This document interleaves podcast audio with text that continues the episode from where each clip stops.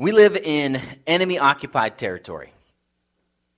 That's how C.S. Lewis described it in Mere Christianity. And when he first made that point, he was living during World War II. So I think that kind of that, that illustration was a little bit closer for the, the original audience, but I think it's still a good illustration for us. And really, the way he describes it, it's like a civil war, but not between equals.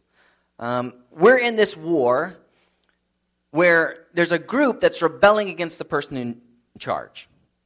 So humanity, in a sense, is trying to secede from God's rule. So here we are, we're in this territory where God's enemies live. And we, we were once his enemies. And it was while we were his enemies that he sent his son on a rescue mission. And he's done it. He's rescued us.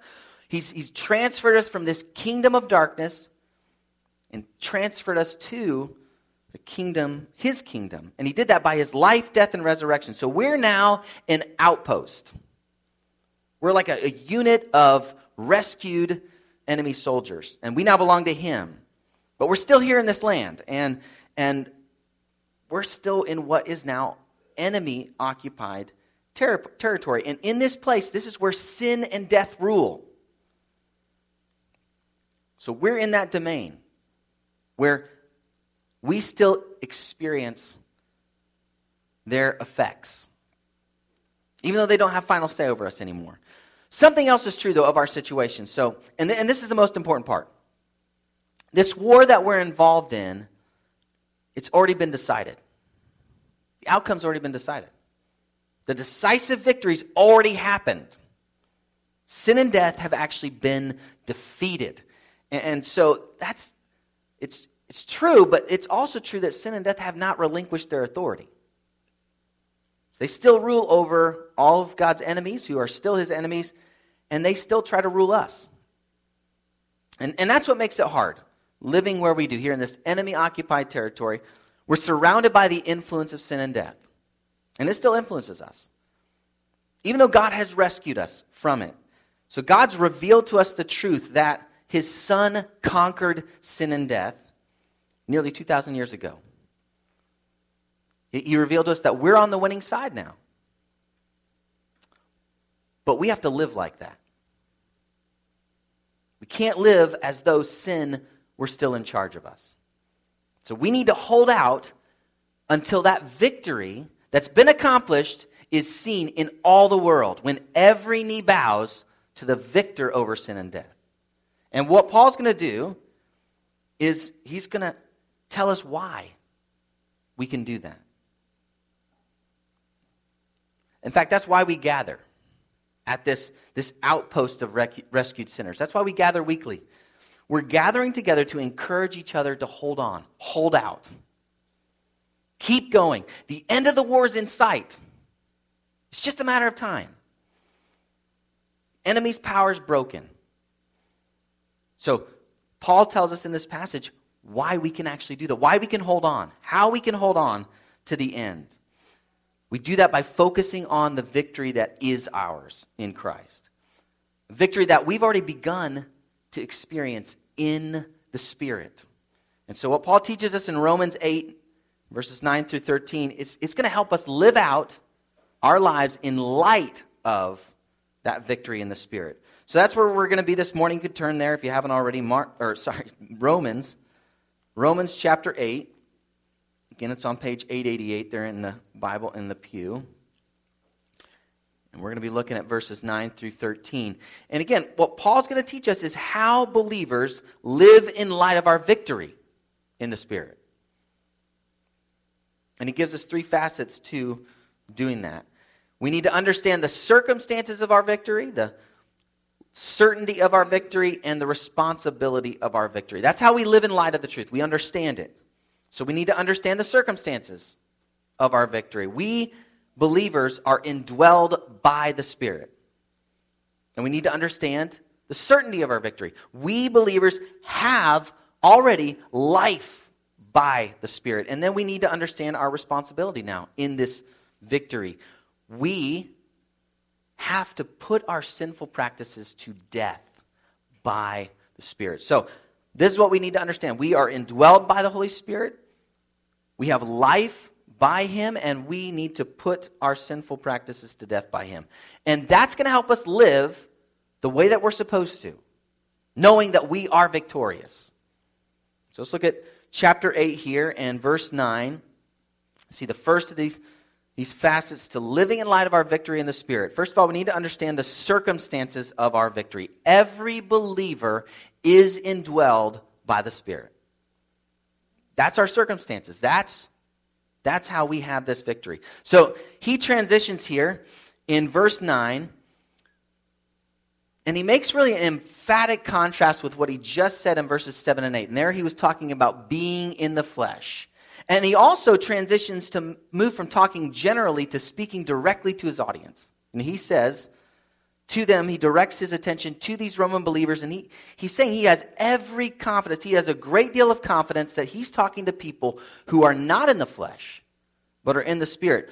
Even though he's confident of that, though, he, he begins with this conditional statement. He says, You are not in the flesh, but in the Spirit, if, if in fact the Spirit of God dwells in you. Now, that's not really a genuine question for Paul. He's not genuinely questioning that, but it would be a mistake for us to translate that as something like since. He's, he's deliberate in saying if, because he's drawing his readers into what he's saying. So when they heard this in their churches read, Paul wanted them to think, as Daniel Wallace puts it, if the Spirit of God dwells in us, of course He does. And this means that we are not in the flesh, but in the Spirit. Remarkable. He's wanting them to recognize, make the connection personally. So in chapter 7, he described what it was like to be in the flesh. And he repeatedly described it as, as the sin that dwells within. So what he was describing is the way that sin ruled over us in that fallen state in that state of being in the flesh. James Dunn pointed out that later rabbis, they would talk about how he who dwells in a house is the master of the house, not just a passing guest. And it seems like that is the way Paul is talking here and talking about what dwells in you. What dwells in you is the master. So, we have a new master. In our old situation, sin dwelled in us, sin ruled. But we have a new resident. Holy Spirit now dwells in us. And he's in charge. And that's why he says in verses 4 and 5, he talks about how we walk according to the Spirit now. How we set our minds on the things of the Spirit. We're in a new state. We're in the Spirit. The Holy Spirit is now within us. He rules over us in the place of sin. And that doesn't mean sin can't influence us anymore. We're going to see that. But sin, Paul already said, will not rule over us. Now, I'm not sure why the, the RSV made a change here in uh, translating the, the next line without the word if, and the ESV follows suit. Um, but the text more literally reads If anyone does not have the Spirit of Christ, that person is not his. People can sometimes act as though what Paul's saying here, you know, having the indwelling spirit, having being ruled by the spirit, that's just for really spiritual Christians, as though it's not for everyone. Paul's being emphatic here that this is for every genuine Christian. So he's been drawing his audience in, and throughout this whole section, he's saying, if, to make them think, consider, is this true of me? Is this really the truth? Do you have the Spirit of Christ? That's what we need to think. That's what we need to ask ourselves. The, the, Holy Spirit, He's the one who puts you in relation to God through His Son. So that's why He's referred to here as both the Spirit of God and the Spirit of Christ. So they didn't use the word Trinity yet. But you can see why they did begin to start to use the word Trinity. You can see the Trinity here. The triune God's at work. The Father sent the Son, and then the Father and the Son sent the Spirit, and it's the Spirit who connects us to this salvation. So if you don't have the Spirit, Paul's saying you're not a Christian. Doesn't matter what you profess to be. No Spirit of Christ means you don't belong to Christ. You're not one of his followers. So, do you have the Spirit of Christ? Are you in a state of being in the Spirit? Are you walking in accord with the Spirit? Does your, look, does your life look like you're listening to the Holy Spirit? Is your attention fixed on Him? I said last week that that doesn't mean perfection. That's not what Paul's saying. We know that perfection awaits our glorification. That's when Christ returns and when we, we have this transformation that occurs.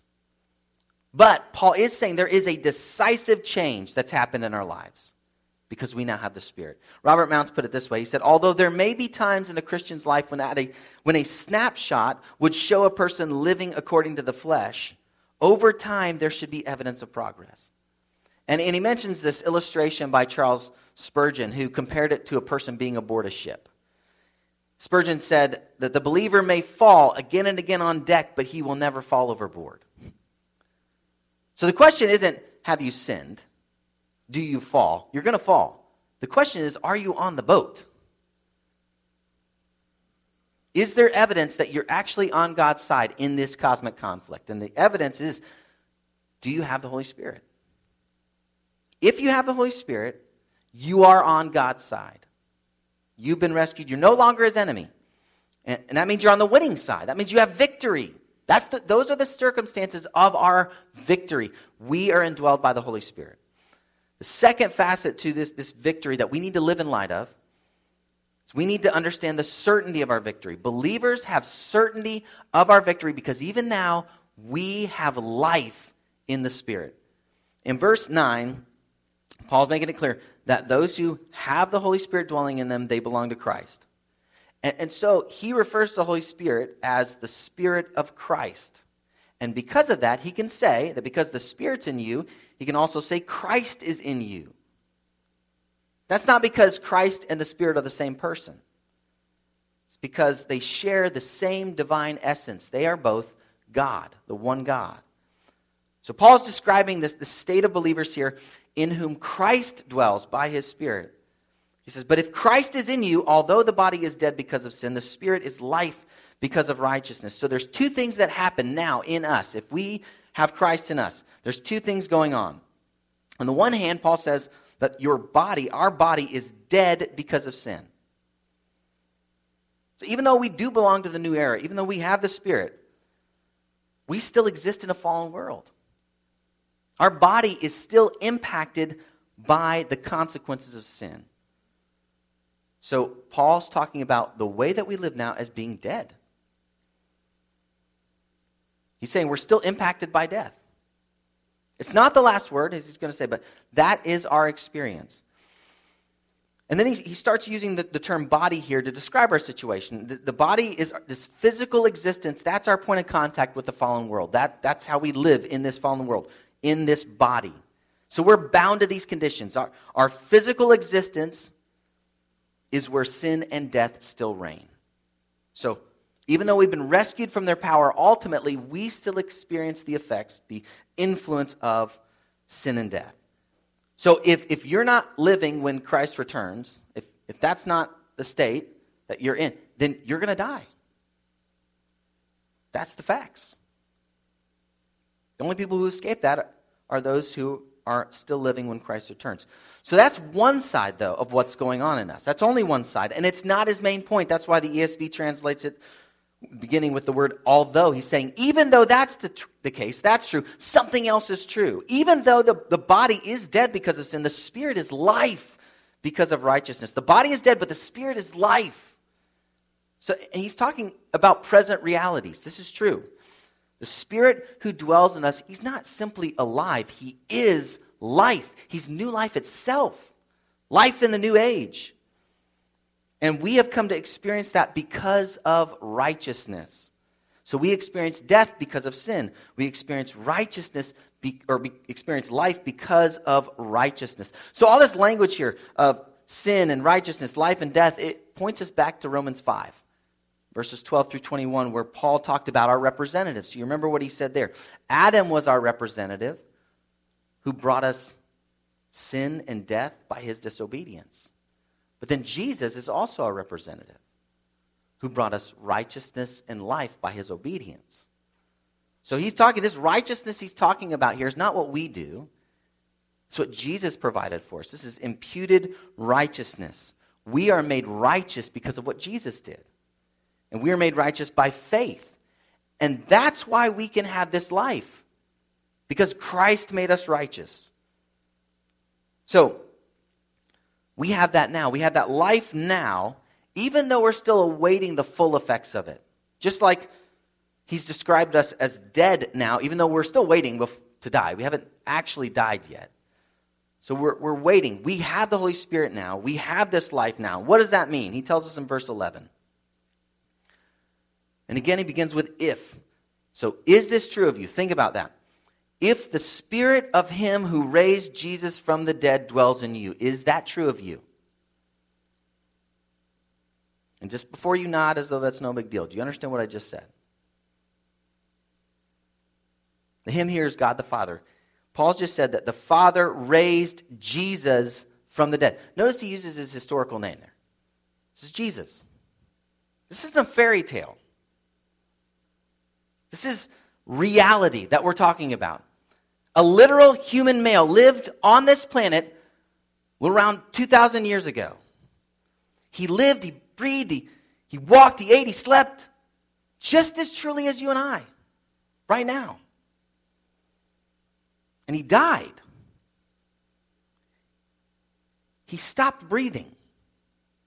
His heart stopped beating. His brain stopped receiving oxygen. Every single cell in his body died. Really?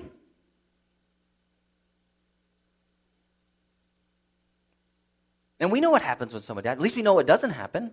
You don't get up, you don't walk away from that. There's a permanence to death that we experience in this life, that people experience. Jesus, a real man, died, and he was as dead as those that even in, in our mourning we go and we see that are in the casket, they're dead. We know they're not coming back. That is the death he died. Real. And then something happened to him that doesn't happen to people. This is something people don't scientifically observe. Jesus was raised from the dead. His grave is empty, literally. And he didn't just come to, back to life with some strange resuscitation after a overly prolonged period of time. He came back to a life. He was raised to a life that involves his ascension to the Father. He existed on a new level as a human. And he does currently exist on this new immortal level. That's the life he experienced truly, really, literally. So Paul is asking us to consider whether, whether or not that Holy Spirit, who has this mysterious and profound Trinitarian fellowship with the Father, who raised Jesus from the dead, if that Spirit dwells in us, literally. Not just in our minds, not just, not just for a motivational thought. Like, well, that's a, that's a nice thing to think about. Is the Spirit of God in you. Truly, factually. The one who did, the spirit of the one who did this miraculous transformation of Jesus that we also literally believe in. Is the Spirit's presence as true as the cells in your body? That's what we need to consider. Because if that Spirit dwells in you, he who raised Christ Jesus from the dead will also give life to your mortal bodies through his Spirit who dwells in you. Just as truly as Jesus was literally and physically raised from death, God the Father is going to do the same thing literally to you, to your mortal bodies, through his Spirit who dwells in you. So you can see how crucial it is that, that the Spirit is literally with us for us to then have a literal resurrection someday.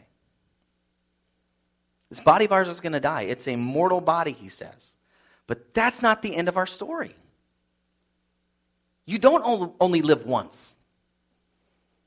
If you belong to Christ and you have his spirit, then it, whatever date is on your tombstone at the end that, after that dash, that's not the end of your literal physical reality. It's not the last word.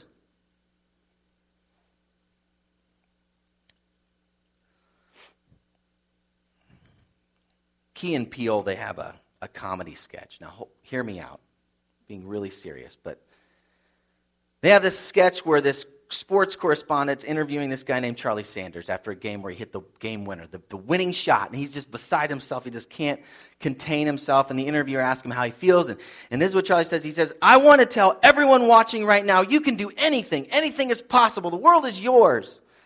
And the interviewer wants to ask him more questions, and Charlie just goes on. He says, There are no limits, all right? You can swim across the Atlantic. You can jump real high and touch the moon. And then the interviewer kind of stops, says, Fantastic, you know, reminds everybody watching what happened and tries to ask another question. And Charlie just keeps going. He's not done. He says, I can fly.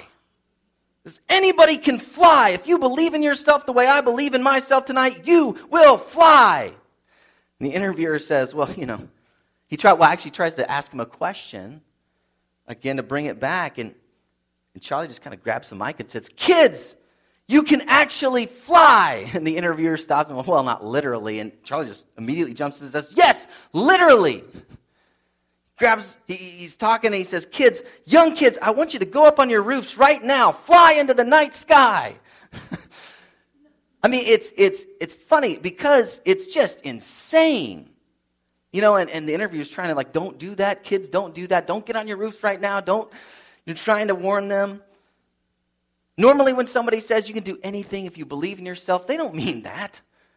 They, they don't actually think you can do anything. They have limits, even if they think you can do more than they should think. They don't think that.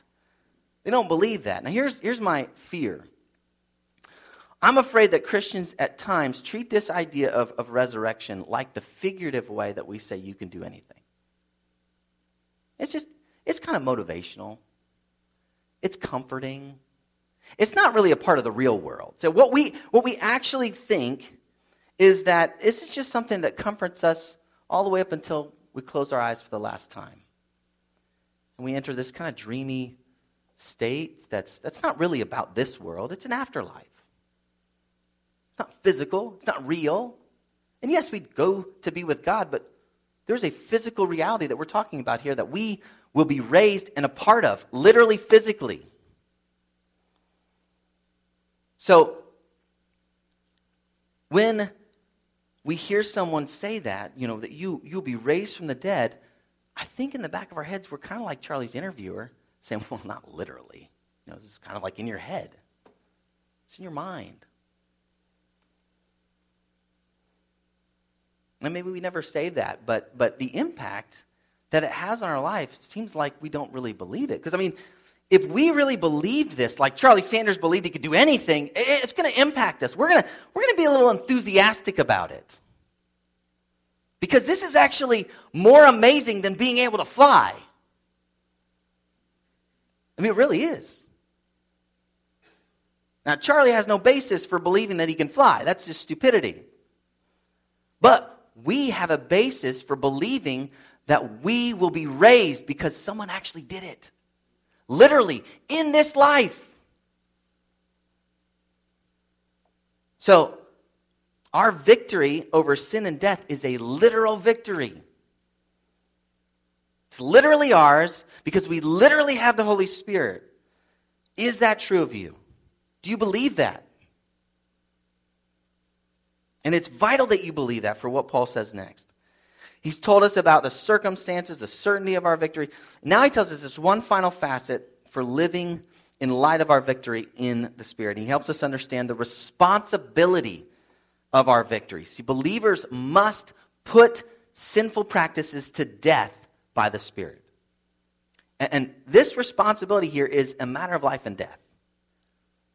So, based on what Paul's been saying, he draws this conclusion. But he really wants his readers to pay attention to it. And so he says, So then, brothers, just like he did in chapter 7, he's, he's addressing these people that he's, he's writing to, and he calls them brothers. He means brothers and sisters. He doesn't want them to miss what he's about to say.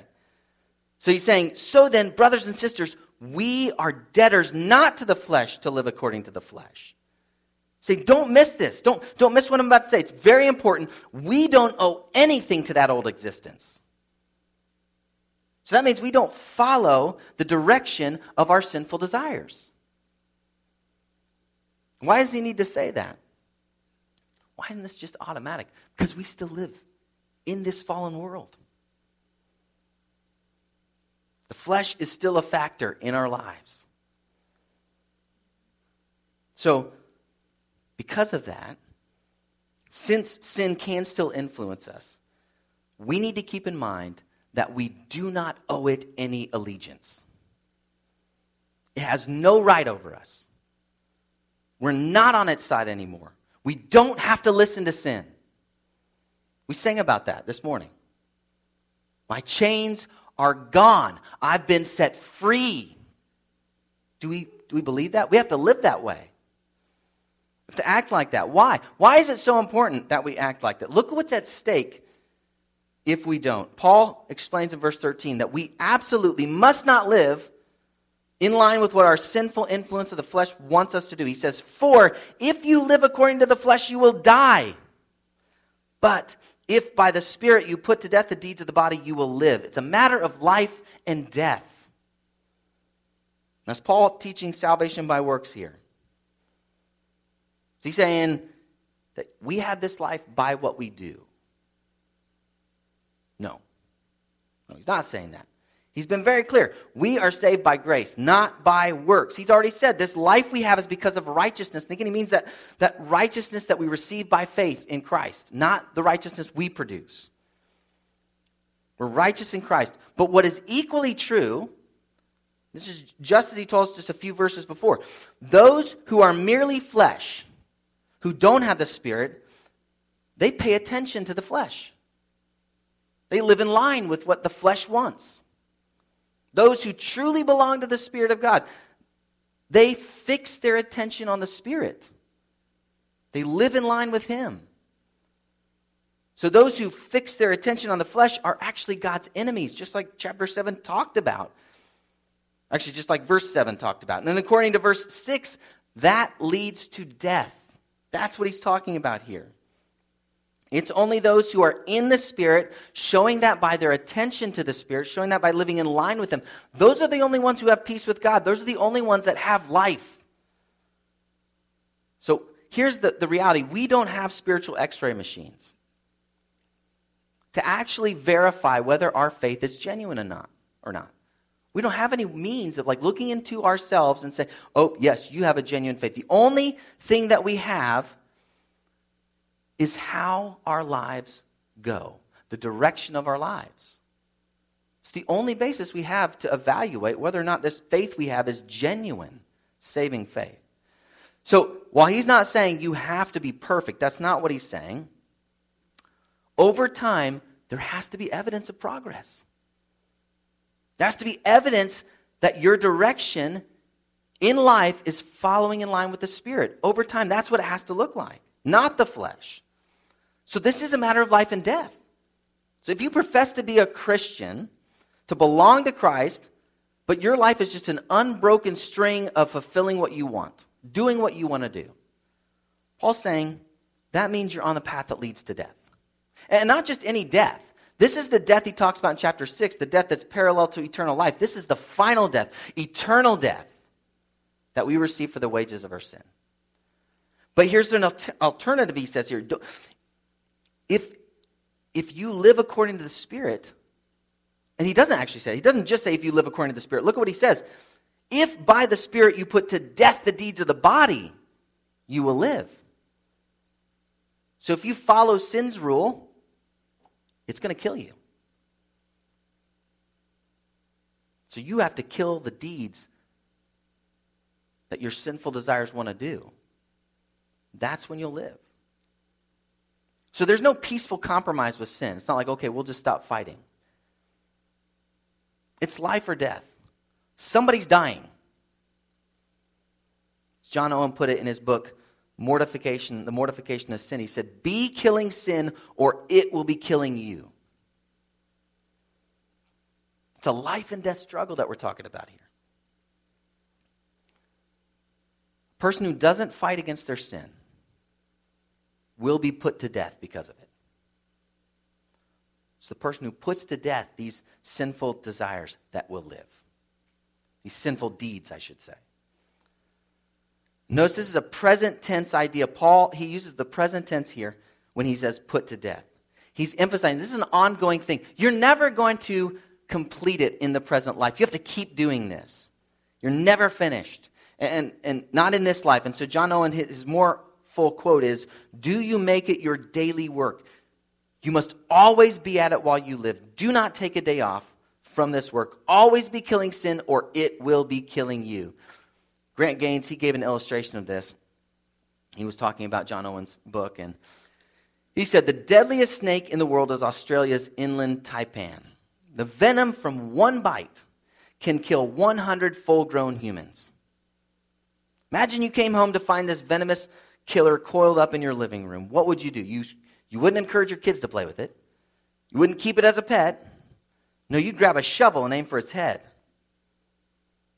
And he says, We, we have something far more dangerous in our homes and hearts sin. Sadly, too many people play with sin instead of putting it to death. If you found yourself stuck in a pit in the outback with this snake, you're not going to stop looking for, reaching, grabbing anything you can find to kill that snake. You're not going to stop and say, I'm sure I'll be okay. I'm just going to curl up and take a nap. This snake could kill 100 humans, adults, with one bite. You're not taking a nap. Now you could say, well, Kurt, it's, it's not the same. Yeah. It's worse, actually, when it comes to sin. See, this snake can only bring a momentary death. The death that sin brings, the sin brings with it, is an eternal death. It's worse. It's, it's more deadly. So imagine the way that we act towards sin. Sometimes we would never do that with that snake. Better do that with sin. Again, I'm not trying to say that, that our hope hangs on the meager thread of our, our efforts. But the ones, the only ones, the only people who can have confidence in their eternal security are those who fight sin. That's the actual proper effect of being saved being rescued. If you're not fighting sin, Paul's saying you shouldn't feel any confidence that you are rescued from sin. Again, I just want to make sure you're hearing the distinction there.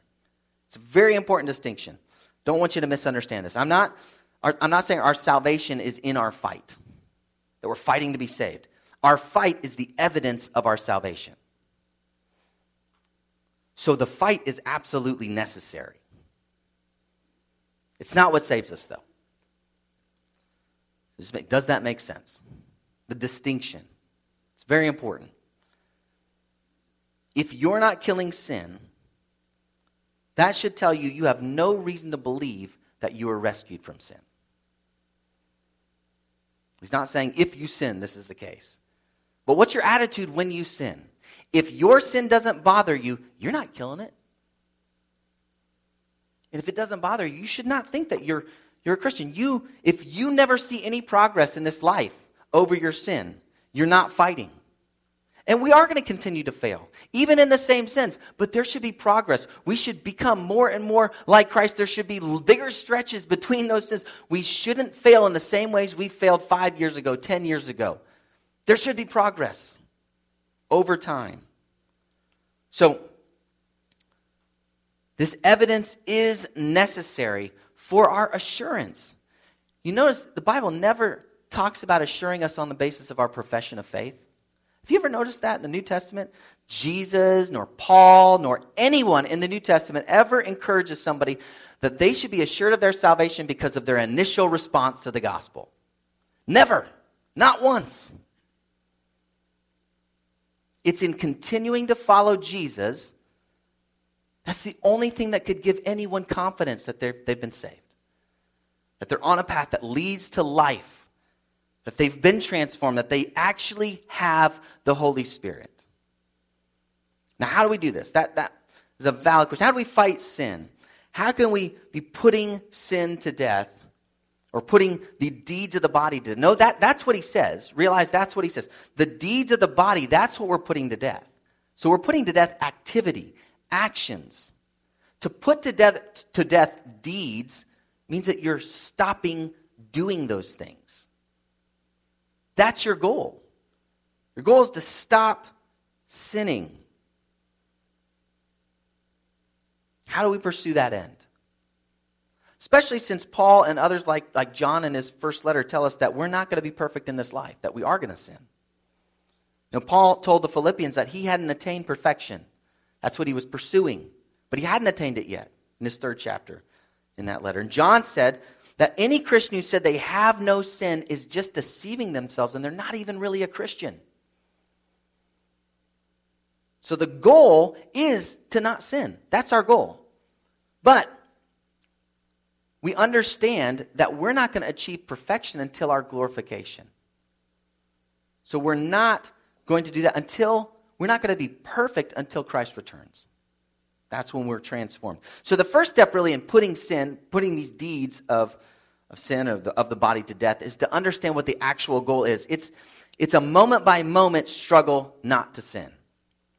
It, it, it's not the goal to be perfect finally.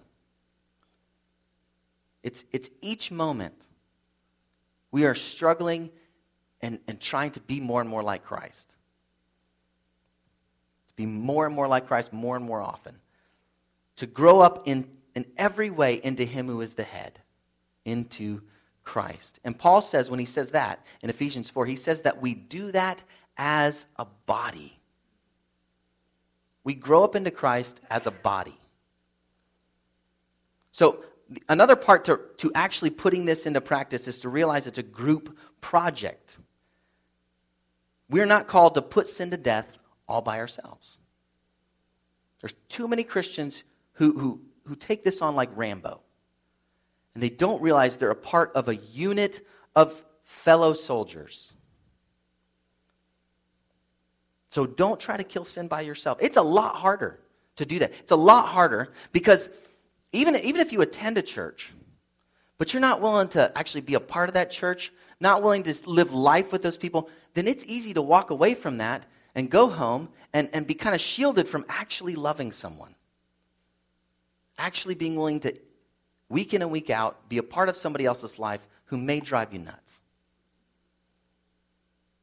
Because the miracle of a church is not that we're all alike miracle of a church is that we have something in common that gets past the fact that we're not all alike. And we can be a real family. And I, if your family's like mine, people can drive you nuts. But being a part of that family is what demonstrates that you're, you're really going to serve this person. If you're not a part of that, you can walk away from it and feel pretty good about yourself.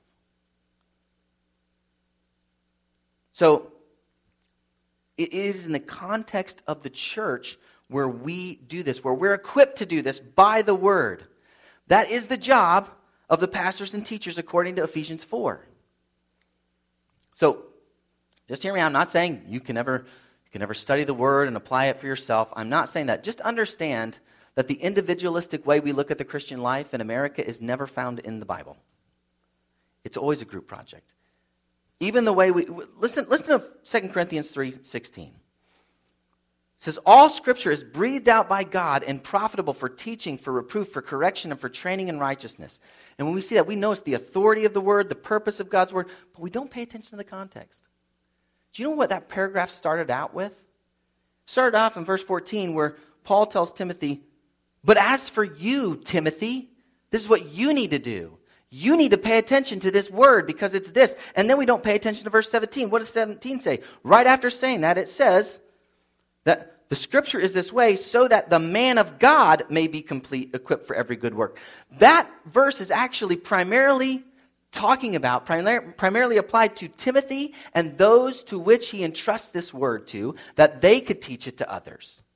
The New Testament perspective is that, that God entrusts to the church, t- pastors and teachers, to equip the church by this word that equips them.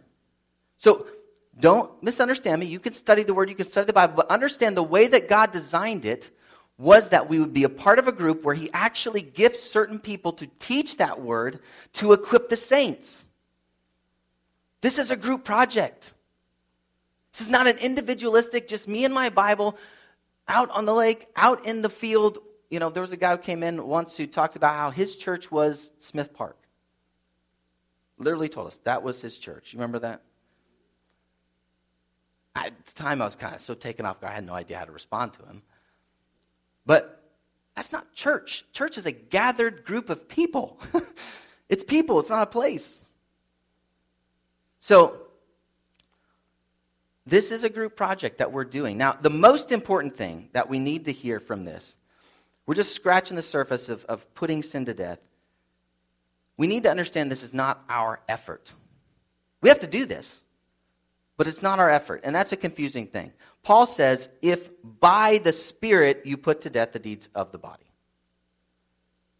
We do this, but by the Spirit. It's accomplished by the Spirit. The Spirit who raised Jesus from the dead. That's where the power is. We have no power to do this. The Spirit has to be at work in us to even want to do this, Paul says in Philippians, and to actually do it. But we have to do it. That's the struggle.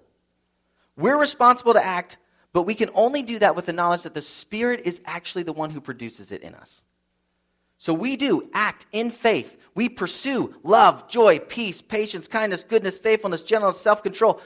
But we only do that believing that that is the fruit of the Spirit. The Spirit is the one who accomplishes it. And we do that recognizing again what Paul's been teaching. We understand the basis for our standing before God is not our effort. We're justified by faith in Christ. Jesus was our perfect substitute. We could never make ourselves right with God by what we do. Jesus came and did what we would not and could not do. He was perfectly obedient. What we were supposed to do when we were made, he actually accomplished. Even though we've rebelled against that. And then he died, accepting the punishment that sinners deserve. And then he was raised to this new resurrection life. Literally, truly, as truly as he died, he was raised. And he did that for sinners. He didn't do that for people that are good. He did that for sinners who realize that they have sinned, they know they deserve to be punished, and they believe that Jesus was their representative. They believe that he is why they have this spirit, and only because of him. And, and if that is true, if that's what you believe, then you do have this spirit where you can begin to live as one who is rescued by Jesus. You can show that you're on that path to life. Do you believe that? If you want to know anything more about that, I'd be happy to talk to you after the service. But if you do believe that, then understand you have victory. You have a victory over this present fallen world. We're still in enemy occupied territory, but we're on the winning side. Victory has already been accomplished. We, we're waiting now for that victory to be seen, but it's true. And so we need to keep our eye on it. We need to pay attention to it. We do that by understanding these circumstances of our victory. We are indwelled by the Holy Spirit. We understand the certainty of our victory. We have, even now, eternal life by the Spirit. And we, we need to understand the present responsibility of this victory. We must put sinful practices to death by the Spirit. And we can do that trusting in the faithfulness of our God. He's told us He will do it. He will do it. Join me in prayer.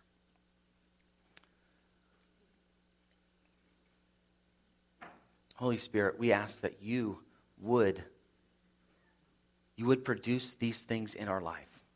That you would even produce in us the confidence of your presence. That you would help us even in our weakness. We, we are weak. We cannot apply your word that you inspired in our own strength and effort.